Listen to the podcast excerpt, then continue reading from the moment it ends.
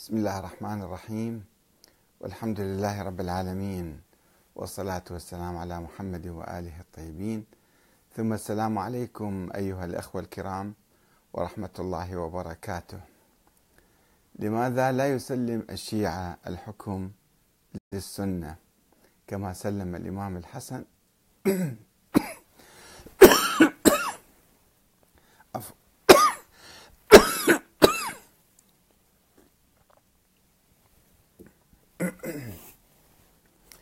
معذرة.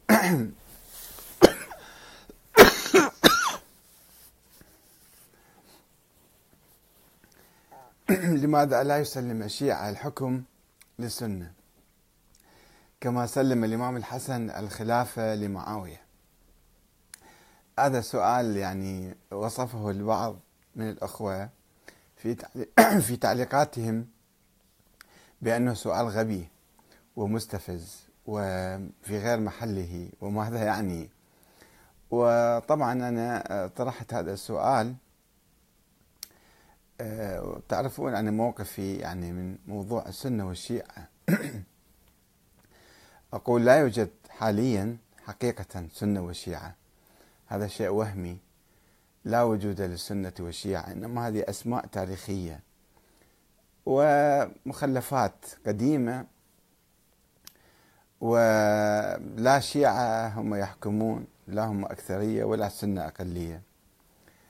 آه، الحكم آه، الآن نظام ديمقراطي. ولكن طرحت هذا السؤال في الحقيقة كنت أعني به آه، بعض القوى الحاكمة في العراق سواء من السنة أو من الشيعة. مرجعية مثلا قسم من المرجعية. وأيضا بعض الأحزاب السنية التي تفكر طائفيا.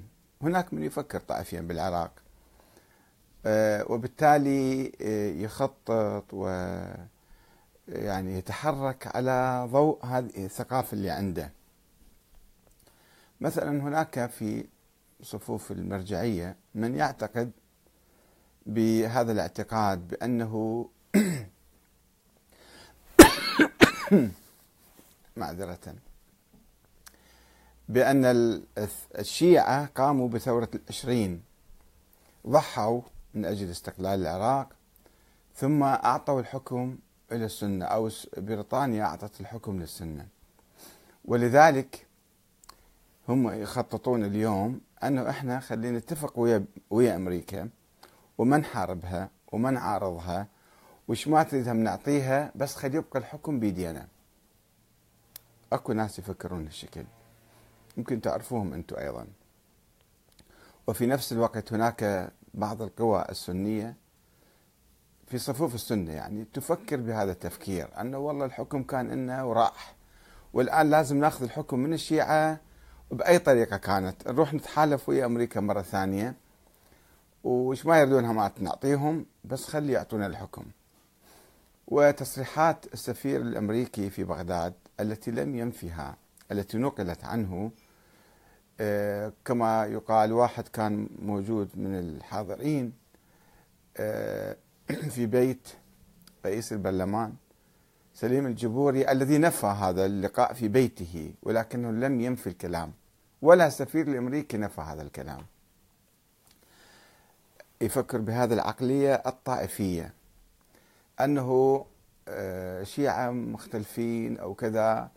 وتعالوا يا أنتم يا سنة أخذوا الحكم من عندهم. وهي فرصتكم المناسبة. شوفوا هذا التحريض الطائفي والتفكير الطائفي والعقلية الطائفية. أنه تعالوا أخذوا الحكم من عندهم. أه وربما أنا شفت في هذا الكلام تهديد للشيعة. أنه إذا رحتوا مع إيران مثلا أو انتخبتوا القائمة الفلانية يمكن إحنا ناخذ الحكم من عندكم ونعطيه إلى آه، قوى سنية. داعش وغير داعش ما وراءها يعني. فهذا هو التفكير الطائفي الموجود في البلد. أنا أنتقد هذا التفكير ولست مع هذا التفكير. أقول بأن السنة والشيعة هم أحزاب سياسية قديمة قبل 1400 سنة كانوا. والآن لا وجود لهم إلا الأسماء فقط. أسماء تاريخية وهمية ليست حقيقية. وإذا إحنا أقمنا نظام ديمقراطي وأي واحد يقبل بهذا النظام فهو في الحقيقة لا شيعي ولا سني. لأن الشيعة كانوا يؤمنون بأن الإمامة والحكم والخلافة لأهل البيت للأئمة المعصومين المعينين من قبل الله. طيب وين هذا الفكر موجود الآن؟ هل يمكن تطبيقه؟ فإذا لا يوجد شيعي سياسي حقيقة. يمكن في شيعة يلطمون ويطبرون بس مو شيعة يعني ذاك الفكر الفكر الإمامي. والسنة أيضا كانوا يؤمنون بأن الخلافة للعباسيين أو للعثمانيين. وأيضا هؤلاء آه، يعني العباسيين لا يوجدون ولا يوجد نظام خلافة. فعندما نحن نقيم نظاما ديمقراطيا يعني صار بوتقة جديدة وحالة جديدة. بعد لا الشيعي شيعي ولا السني سني. أصبحنا مسلمين ديمقراطيين. وما راح يأثر علينا شيء. أي حاكم يجي في النظام الديمقراطي الحاكم مو مطلق اليد مكبل ضمن دستور وضمن قوانين وضمن محاصصات وضمن معادلات وبرلمان وقوى ما يتمكن يفعل شيء.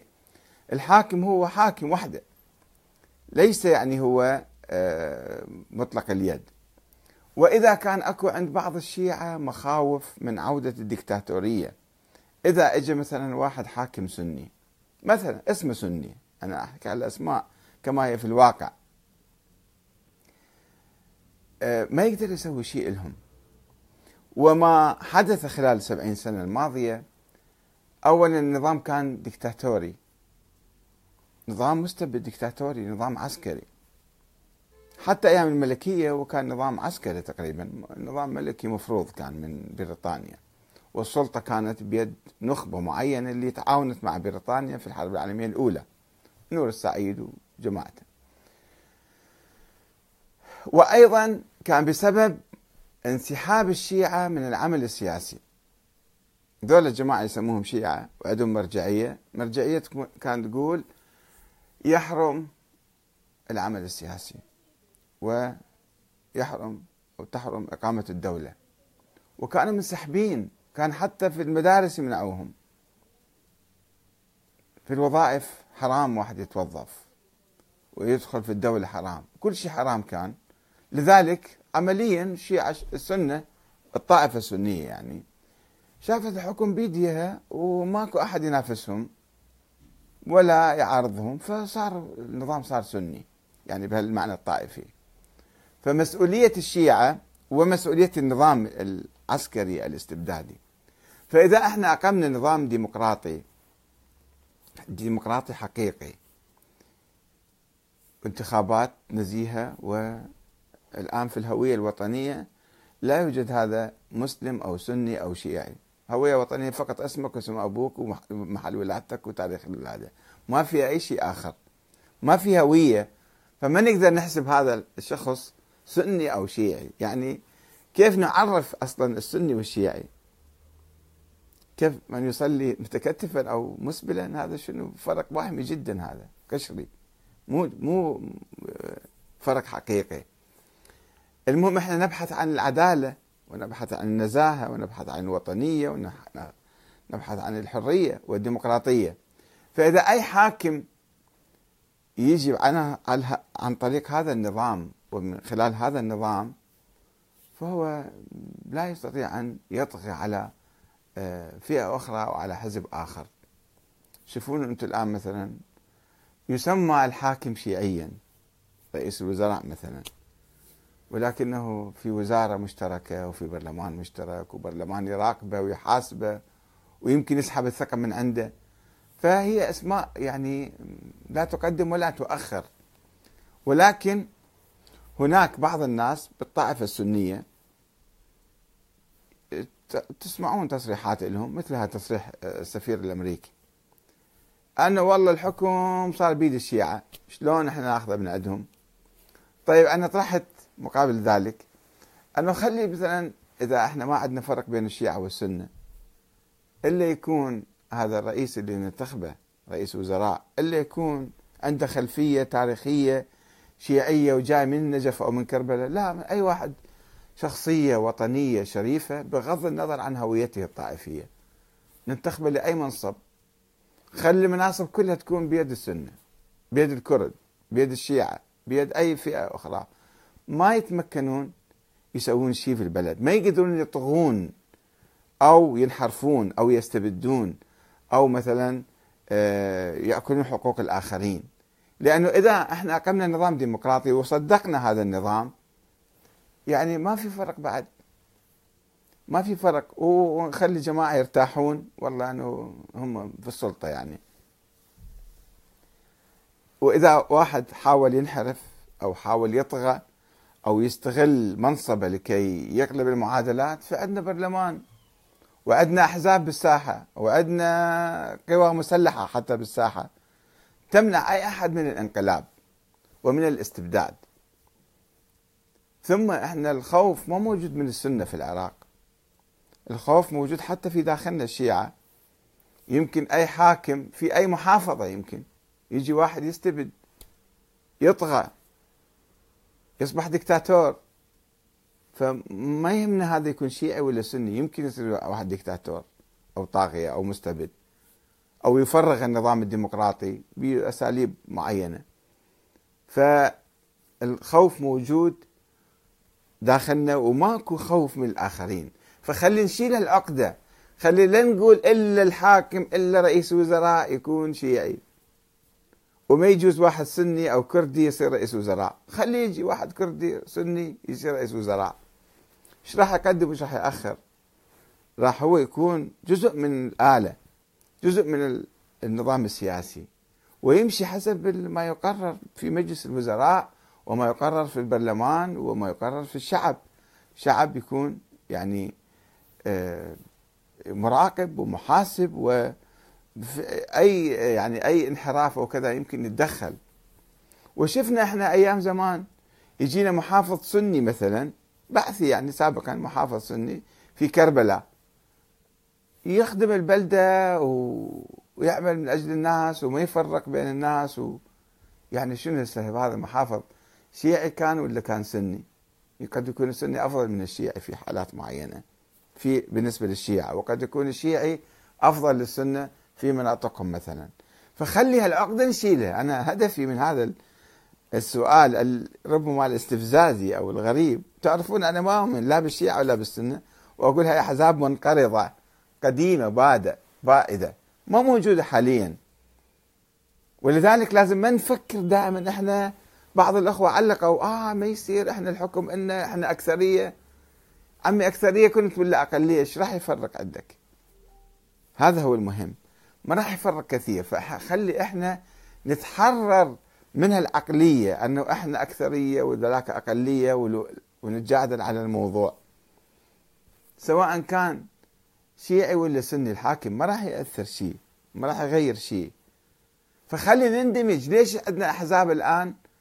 آه، أحزاب شيعية وأحزاب سنية. حتى يجي المحتل الأمريكي أو السفير الأمريكي يتدخل ويلعب على الوتر هذا.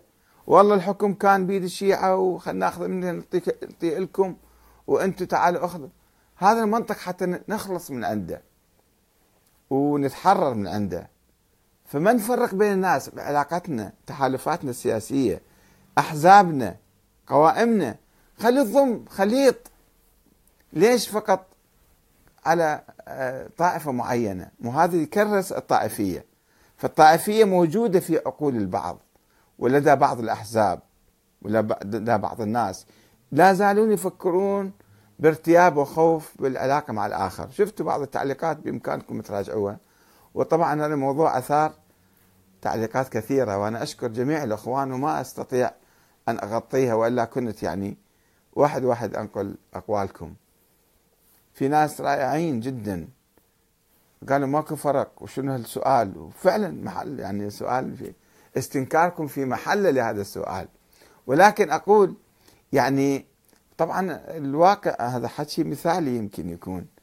هناك من يتنافس في داخل كل حزب وفي كل قائمة أن هو يجي يصير رئيس وزراء فمنو شيعي منو سني؟ هو يريد نفسه يجي. مرة يجي يعطيها مثلا واحد آخر من بلد آخر أو من حزب ثاني. ما ماكو هشكل صورة مثالية في الحياة السياسية المعاصرة.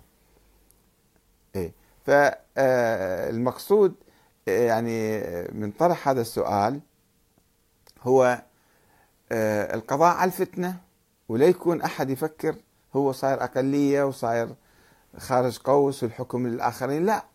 إحنا كلتنا شعب واحد كلتنا أمة واحدة.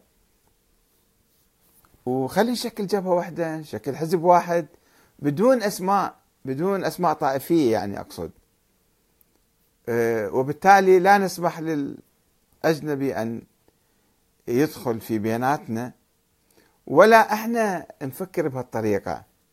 خلينا نتعرف على إخواننا.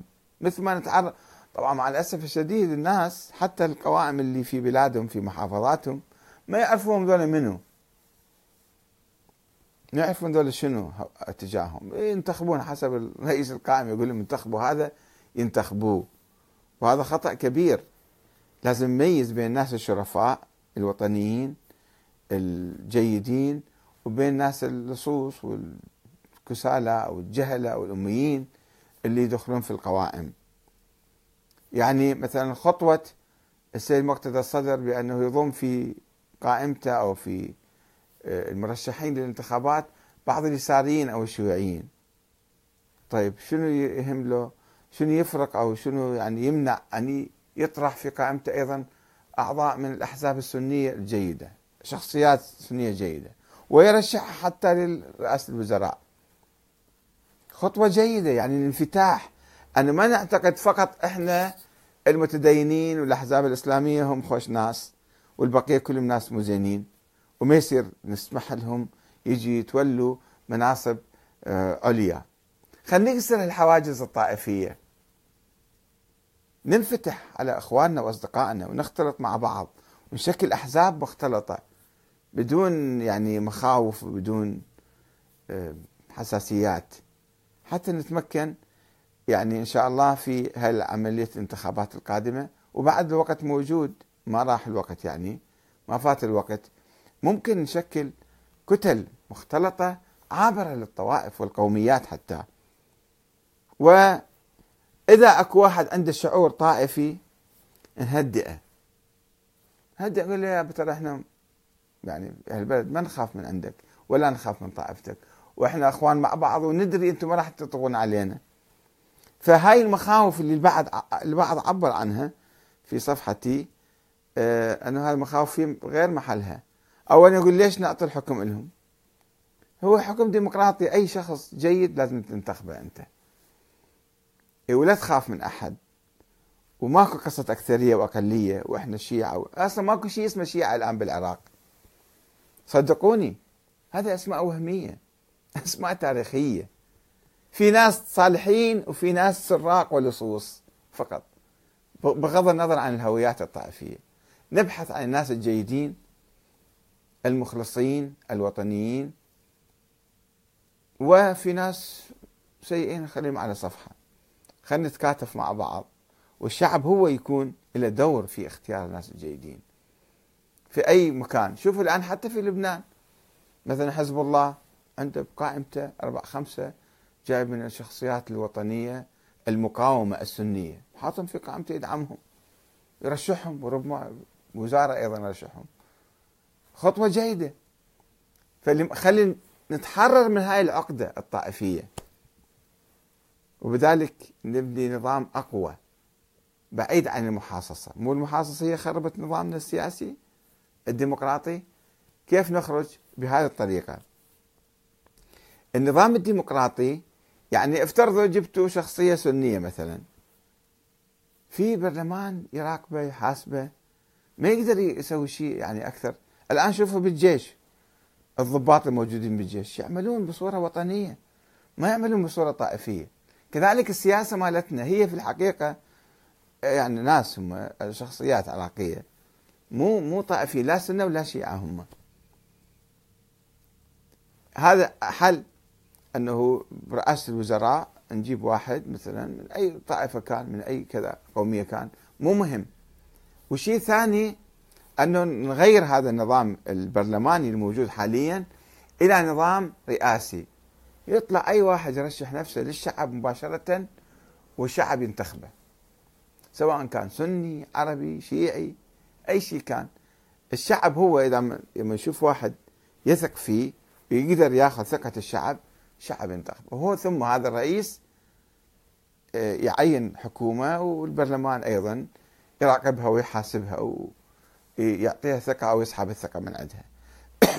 هاي خطوة جذرية أكثر يعني يجب أن نسعى إليها في الحقيقة. أنا في رأيي النظام الرئاسي يوحد الشعب أكثر ويلغي الطائفية.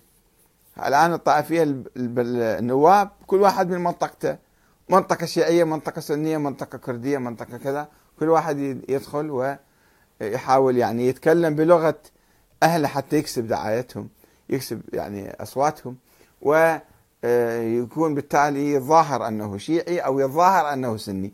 وأحيانا بعض النواب وبعض القوائم وبعض الأحزاب يفتعل معارك وأحداث حتى يطلع هو بطل يدافع عن طائفته. في منطق طائفي موجود لا يزال.